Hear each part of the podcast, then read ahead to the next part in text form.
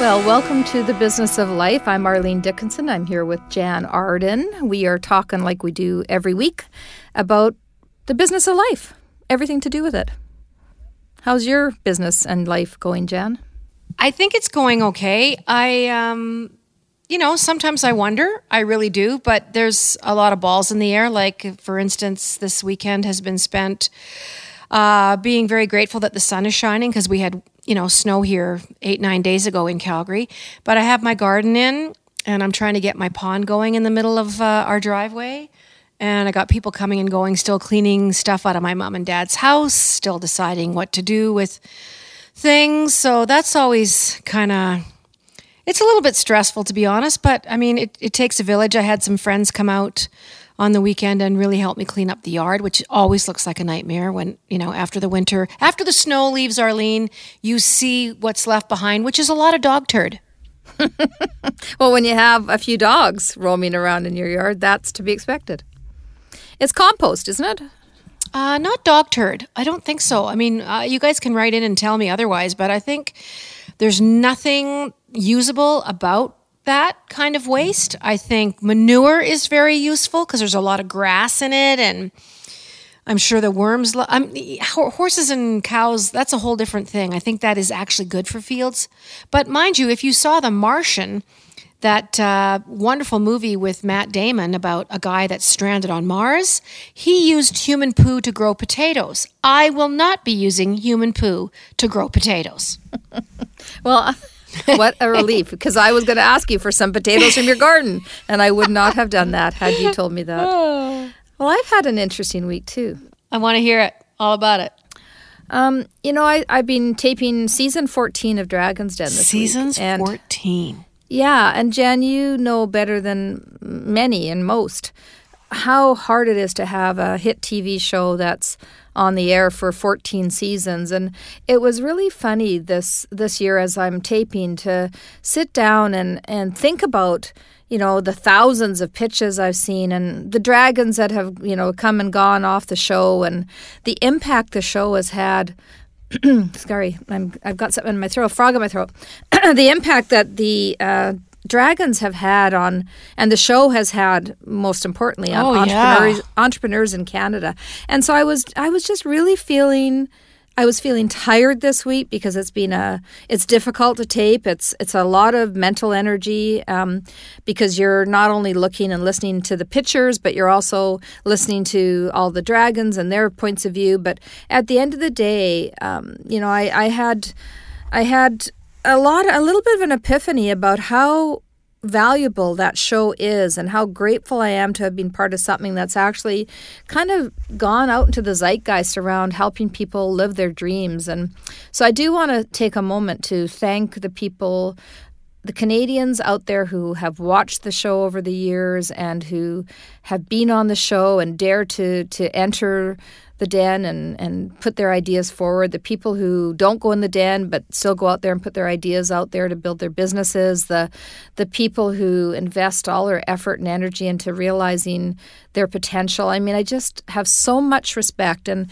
and it really hit me this week how lucky, how really, really lucky I am to have been on a show that has contributed to that. I I feel enormously grateful. I, I, I, wish I could say it differently than than just saying thank you, but I'm I'm blessed to be part of something that's been on the air for 14 years that I've grown up with and you know now I see people coming on the show that are in their you know that are in their early 30s and who say yeah I watched that show since I was a kid and and you know, or I've been, you know, in their early twenties as well. You know, I've been I've been watching since I was ten, and and I just it makes me pause.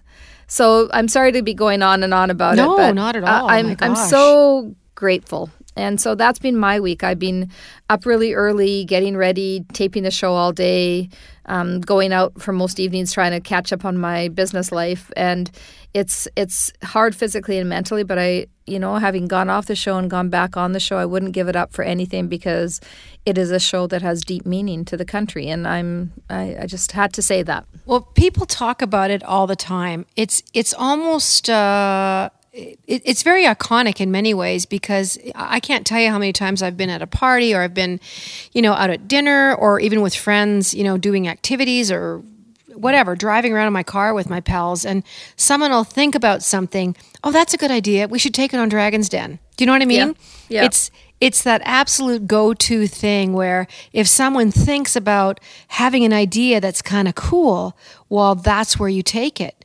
And I think there's a lot of credibility to the show as well. And that's, you know, when we're talking about the business of life, what brilliant branding to have a show that you know, not only people are aware of, it's part of our culture, but that there's trust. And you know better than anybody about how important that is when you are selling a product, whether it's a food item, whether it's something that helps you put your freaking tent up, or a frying pan that doesn't stick, or any any one of these things. If Dragon's Den, if that name is attached to it, and if people have seen that on TV and they're cheering along with the entrepreneurs, there's a real there's a real um, you can't put a price on that can you no and and you know it's funny because i don't think you know ideas beget ideas and i and i think we need to realize that you know one one of the things that i got from being on the show myself personally as a dragon was the opportunity to listen to all these ideas and and that sparked in me the idea to to build a fund to create um, you know a way to invest in more entrepreneurs. I've done more deals on that show. I've invested more money on that show than anyone else has. And i i feel so proud of the results that we've been able to accomplish now through the fund now through the accelerator um, through the kitchen that we've now opened up in in toronto uh, through everything we do. And that actually, you know, I owe a, I, I know another thanks to to having that idea sparked in me because I was listening to other ideas. And isn't it funny, you know, you you think these things just come to people, but no, they come because, you know, when you pay enough attention to what other people are telling you, you start to formulate your own view of what's possible. And in doing that, you start to build your own dream out. And and I think we we spend too much time marginalizing people's dreams or telling them they can't or helping them see what's what could go wrong versus what could be right and and I, I I would not have thought of the fund and the accelerator and the things I'm doing. I would not have thought of District Ventures if it had not been for the people on Dragon's Den.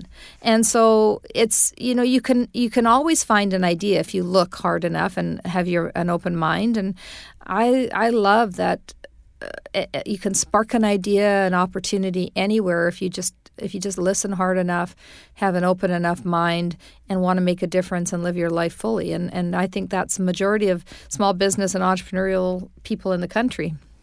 Well, I mean, I find even when I see people come on the show, just for me as a viewer, because I'm such a big fan of the show. I mean, it's one of the reasons that I connected with you when I was doing uh, a radio show on uh, CBC many, many years ago, is when I reached out to you to, to have a conversation just about how you know it all works and how you juggle everything that's kind of where we started right. so that's kind of cool but further to that when i watch people even when they don't get through on the dragon's den even when they don't secure a deal um, I mean, from what I've seen, I'm one of those people that sits, you know, with my laptop not too far away from me when I'm watching TV. And I always look up people's sites. Like, even when they don't get through, I'm like, that's cool. I wonder what they're doing now. So I think mm-hmm. even people that get on the show that may not get the funding that they want, if they're, you know, they, there's a lot of those guys, those men and women, young people, whatever, that are very tenacious about going forward with their deals because they're dreamers.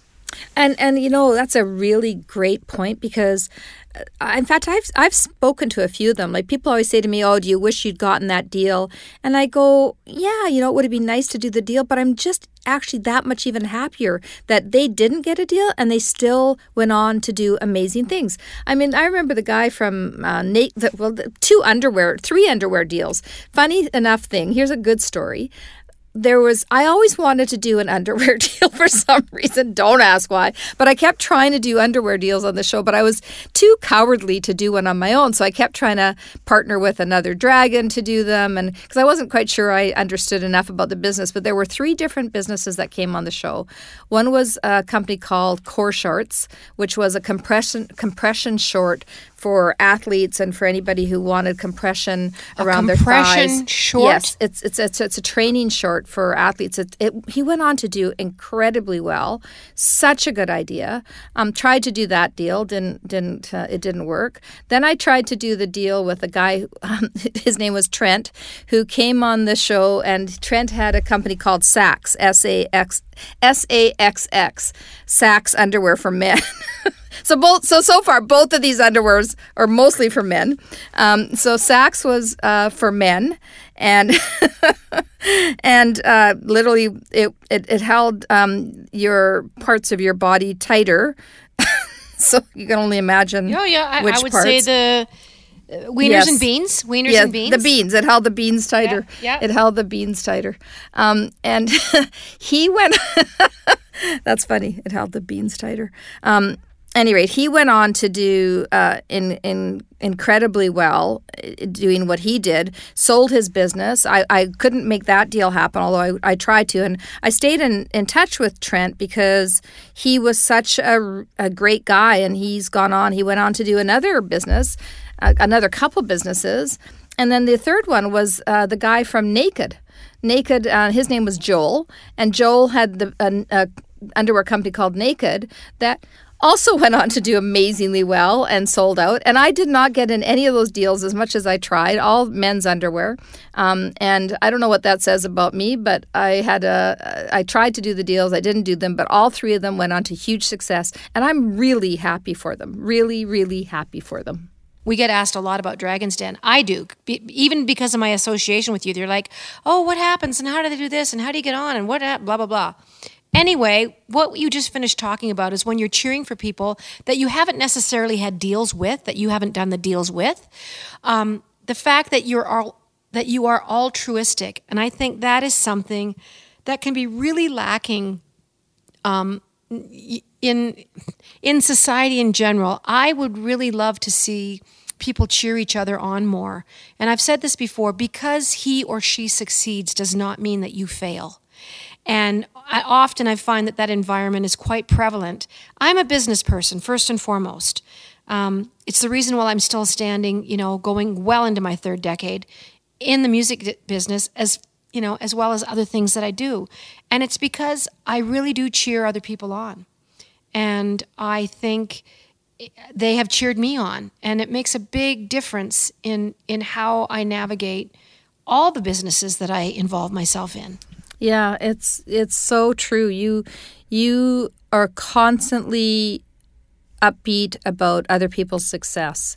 And and it is you're right. You know you you why why do you have to diminish anybody's uh, success? I mean, you, just simply because I didn't win doesn't mean they can't.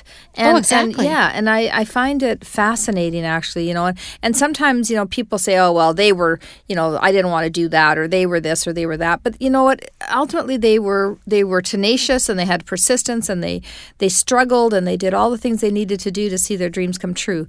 And so the show is really all of that. I, I and I also I also had I, I had a really I'm sorry, I'm talking a lot, but I had a No. um, a really interesting week. So that happened this week, and then I also ended up. And Jann, you were there, so you um Yeah, you know, please talk about this. This is unbelievable. yeah, we we hosted a dinner uh, with General Romeo Dallaire this week to talk about his child soldier initiative and, and the foundation he's got to make sure that kids aren't weapons of war. And you know, there's times in your life that you meet humans that you kind of go, that man's a hero. That person, that woman is a hero. And here was a man who was left in Rwanda, was told to abandon the people there, and and chose not to, chose to ignore orders and stay behind, and do what he could to help the the Sid- the Rwandans who were being literally slaughtered. And With with machetes. yeah, with machetes in front of him. And he saw and witnessed all that, yet he chose to stay. And so I, I feel like I, I know I'm talking about very opposite things, but to me they, they have an underlying thing that and that is that people who live their own lives are heroes. People who you know that whether you're an entrepreneur and you live your life the way you want to live it um, you're a hero to yourself and to the people you support and the people around you.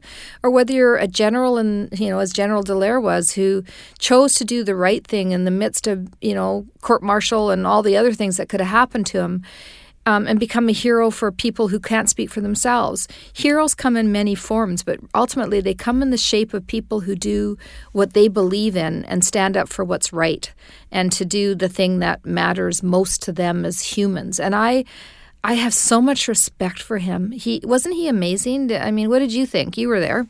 Yeah, it was it was so lovely. It was people from all all walks of life, all different businesses, entrepreneurs, artists, poets.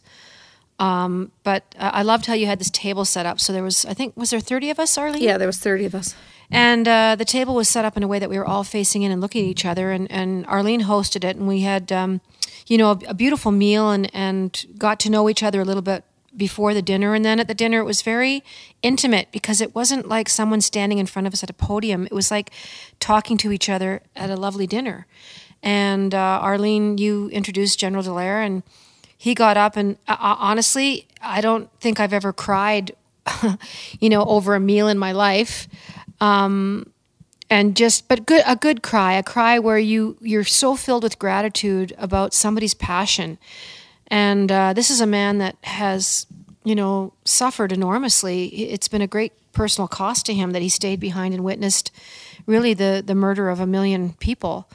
Um, and um, he spoke so eloquently about how children, I mean, listen to this sentence, everybody, how children are used as mass weapons of war.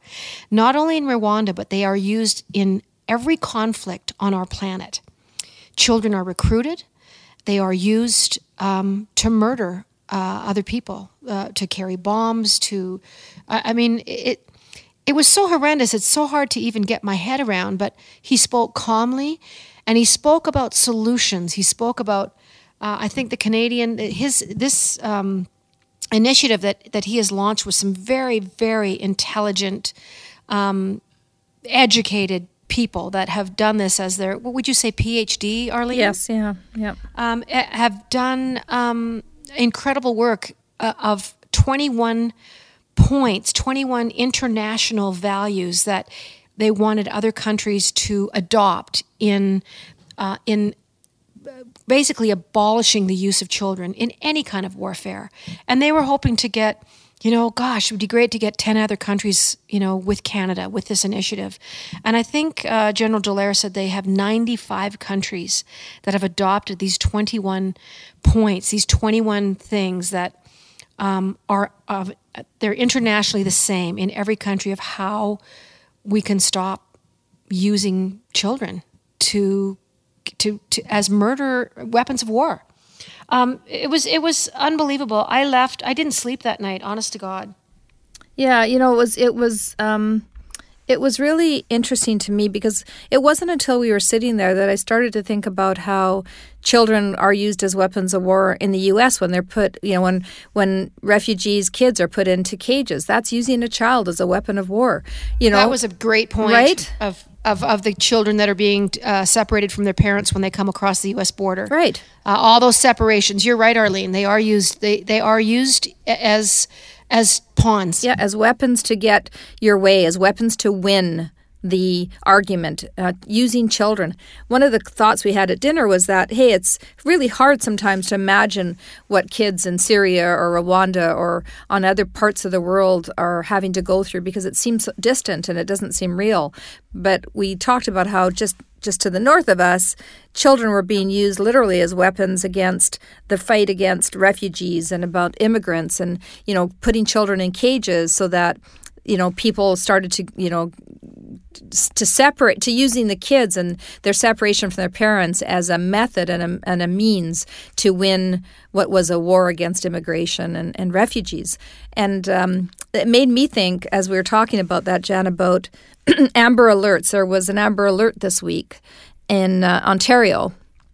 And people get this people actually called 911 to complain about the amber alert waking them up what do you think of that? I. It's almost, uh, you know what I liken that to? And maybe this is a little severe, but say you're at a gas station. You see a guy, you know, with a ball cap wrenching a five year old's arm into a car. And this, ch- it's not like a normal, it's not a mom and dad or family fight over I want more candy or I didn't get my bag of chips. This is clearly someone being taken against their will. So I'm just saying, there's your visual. You know, um, and are people going to complain at the gas station like, I don't want to see that? Like, does that have to happen here? I mean, shut up. Stop screaming.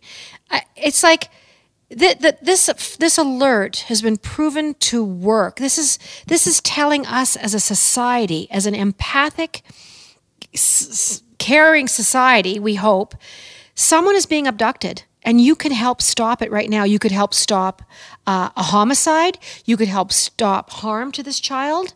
Um, and to complain about that, listen, wake me up anytime. Wake me up 10 times a night if you need to. I can handle it. Yeah, this was a three year old child who was abducted by his mother. And people, so, so the, the it's kind of insult to injury what people did. First of all, they called 911 to complain. They tied. Okay, well, that's that's abusive. That's abusive. Of, it's abuse of the 911 line, which is meant for emergencies.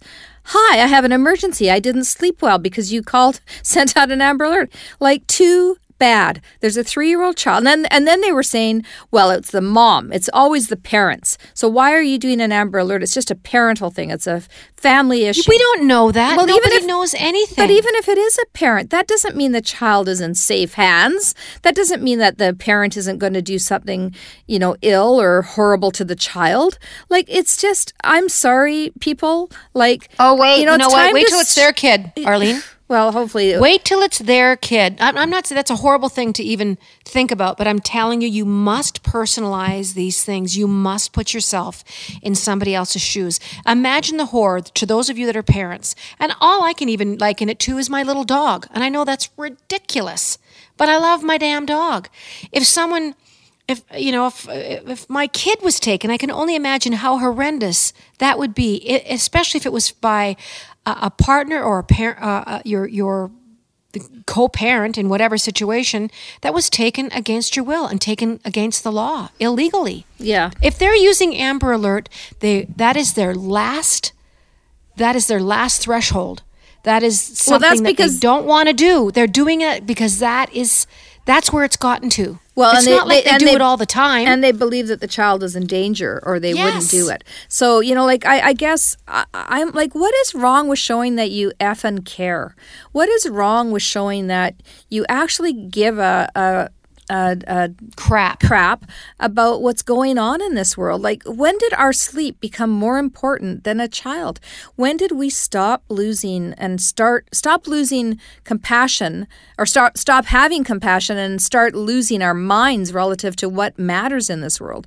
Like, I'm just I, I was livid. I was so mad this morning when I when I read about this, Jann. I was like going, what on earth are it, I don't know if these people don't have children and, and also don't have pets and you know so they don't care about anything other than themselves. I don't know. I don't know who I would I would probably venture to say you're dealing with people that are so out of out of step with what's going on in the world and it's their loss. Um, shame on them. Uh, the, the greatest assets that you'll have in your life is community. The greatest assets are your friendships. People ask me constantly about what success means to me. And I've said this many times before, and I know I'll say it many times again. My friendships are such a, a, measure of the success that I've had in my life. I, it has nothing to do with music. It has nothing to do with money. Has nothing to do with record deals. It is my friends that have stood by me through the worst of times, the best of times. I know I'm sounding like a Dickens novel, but your community, my neighbors, my neighbors that are half a mile from me, uh, people that I've known, people that I can count on and they can count on me. Um, what a great feeling as I go forward in my life, and I'm sure yours too. I mean, you could call me, Arlene, you can Amber alert me at any time, night or day, and I would help you. I would help any of my friends. I would hop on a plane. I would do whatever I could to, to do what I whatever you needed me to do. And this is what we're asking each other as a community. We don't have to know each other to care about each other. And until that really is something people understand and something that people embrace, you do not have to know the person in order to care about them. In fact, contrarily to that, it's it's caring about people you don't know people that you've never met that will make a difference between if we make it as a society and as a culture or if we do not. Yeah, that's what defines your humanity. I mean, the your ability to walk a mile in someone else's shoes, that ability to be empathetic, but also to just eh, take a moment and realize that people are struggling. There are, and especially people who can't talk for themselves or speak up for themselves or stand up for themselves, especially children. And and you know, you get this constant thing about well, those, you know, the parents shouldn't have had the kids. Like, this is the same as the breakfasting. You know, we don't care if those kids don't get breakfast at school because it's the oh. parents shouldn't have had them. Well, you know, I'm sorry. The kids didn't ask to be born into those parents' home. But, you know, there were even callers on this thing, Jann, that on this incident that were asking to be removed from the uh, Amber Alert system. Well, well then let's let's remove the roads let's let's remove the roads and the hospitals and the infrastructure that is created by people that pay taxes, people that all of us paying taxes to support our law enforcement, our first responders. Do you know what these people are dealing with on a day-to-day basis? Yeah. And and thank heavens, Arlene, this is a fraction of our population. Yeah. So it's still, people need to know that, but it's always those ones that seem so absurdly out of line and out of step that get the attention. And you know, for the most part, I think people are very agreeable to this type of, of uh, alert system.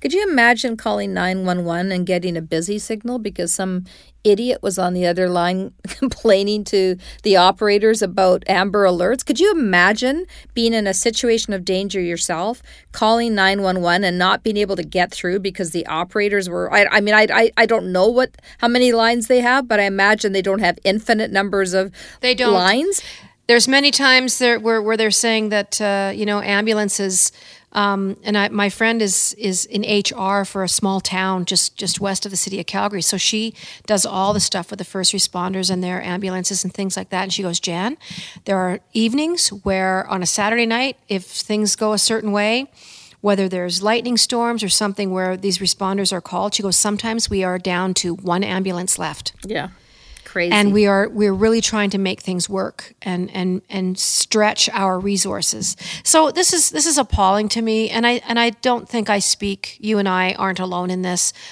Like I said, the majority of people are very agreeable to this and would do anything to help and and to be part of a system that saves kids' lives. Yeah.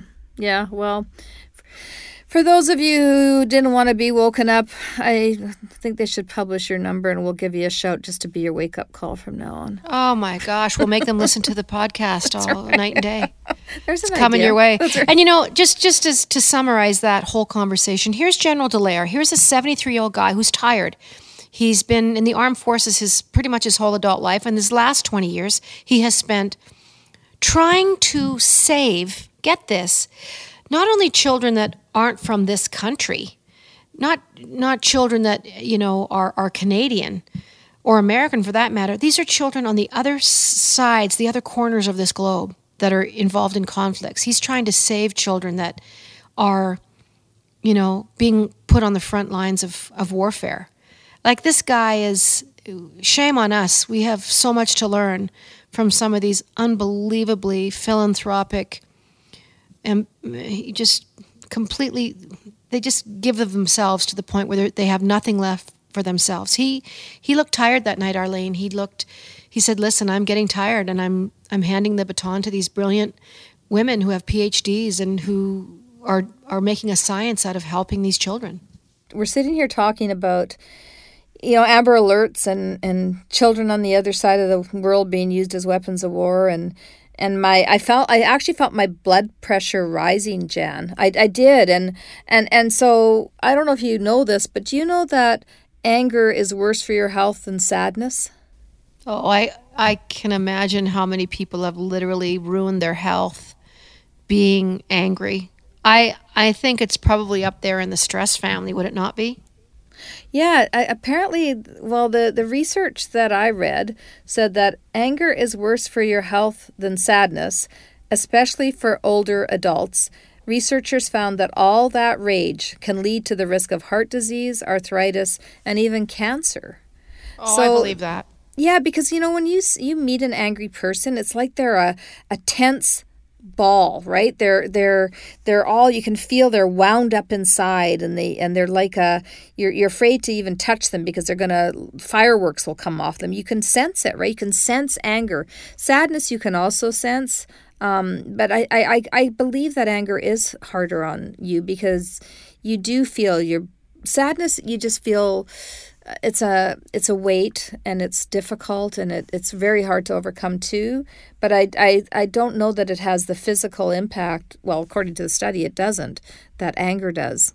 It's an, an, an anger is an energizing emotion that can help motivate people to pursue life goals. Younger seniors may be able to use that anger as fuel to overcome life's challenges. It becomes problematic however once they reach 80 years old because that is when many experience irreversible losses and some of life's pleasures fall out of reach. Yep.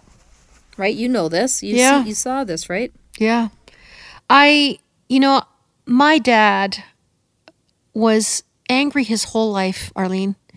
He was a guy, you know, when I look back now, now that I've had some distance, he's been gone, I don't know, three and a half years.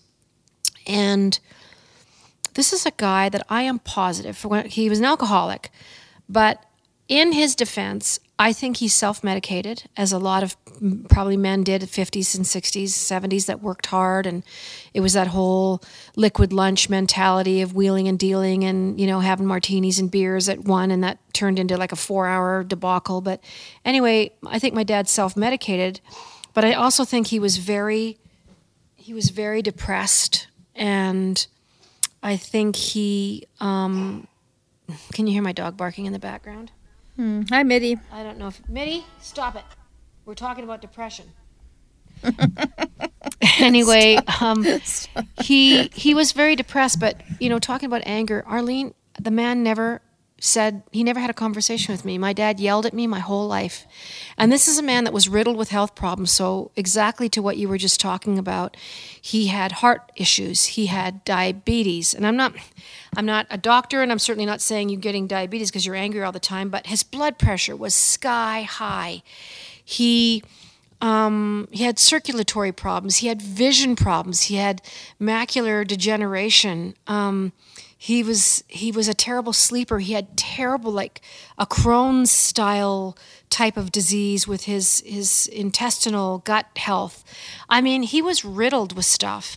And you cannot tell me that it, it, it's not unreasonable that anger and the way that he lived his life in such he was peeved off at the whole world. And I don't know why, Arlene. Yeah that is, you know, why is really the question, right? What what happens that people just, yeah, it's it, it it's so sad. It is so sad to think about carrying around that much anger and and hatred, and, and it must come from a real place of insecurity and loss. I'll like never just, figure it out. Yeah. I, I don't I don't have an answer for that, Jann. But I mean, but when you're talking about health, when you were listing off those things, um, it really is a detriment to live your life as anger is your default setting. And a lot of people go to that before they'll problem solve, they'll just they'll be angry. And I always feel sick after I've been mad, and I don't get mad very often. Like I have to really really be pushed in order to be confrontational with someone. It's not who I am, it's not how I deal with problems. I like solving problems. I mean, I hate fighting in relationships. I am the person that walks into another room or walks away or said or I'll say, "Can I please can we talk about this? We just need to calm down." And I'm so glad I don't drink anymore because I was so I became very confrontational drinking. And it reminded me so much of my dad to be like that. And I literally made myself sick. I used to have lots of heart issues. And um, it had a lot to do with just, you know, not being in a in a peaceful place. And I'm so grateful to be working towards something that's going to serve me much better as I get older. Yeah. You know, it's interesting you say that because we we've had this conversation recently where we were dealing with a business issue and and I I kind of had the I, I wasn't angry as much as I was trying to I, I, I don't think it was even aggression. I would say it was me just trying to defend a position.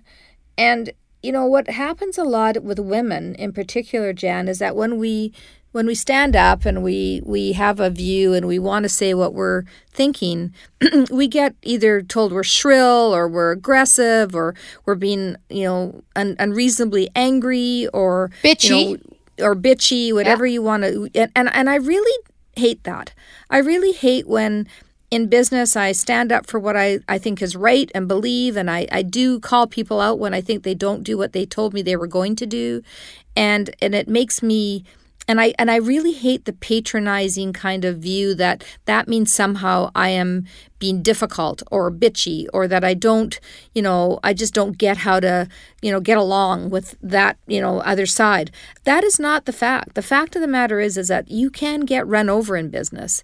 And if you don't learn to stand up for what you believe and what you you know thought the agreement was then you will pay a price and i don't like being criticized for that it really it bothers me. Um, you know, we've had this conversation before. Would, would a man? I don't have an intermediary that way. Do you think, Arlene? Sorry to interrupt, but would a man deal with those issues, or would he be? Well, he's just strong. He's very affirmative. He's very. He knows what he wants. You know what? Like the language for men seems to be much different than the language for women, and that's that's. I'm not saying anything new. Women talk about that all the time in business of of the language.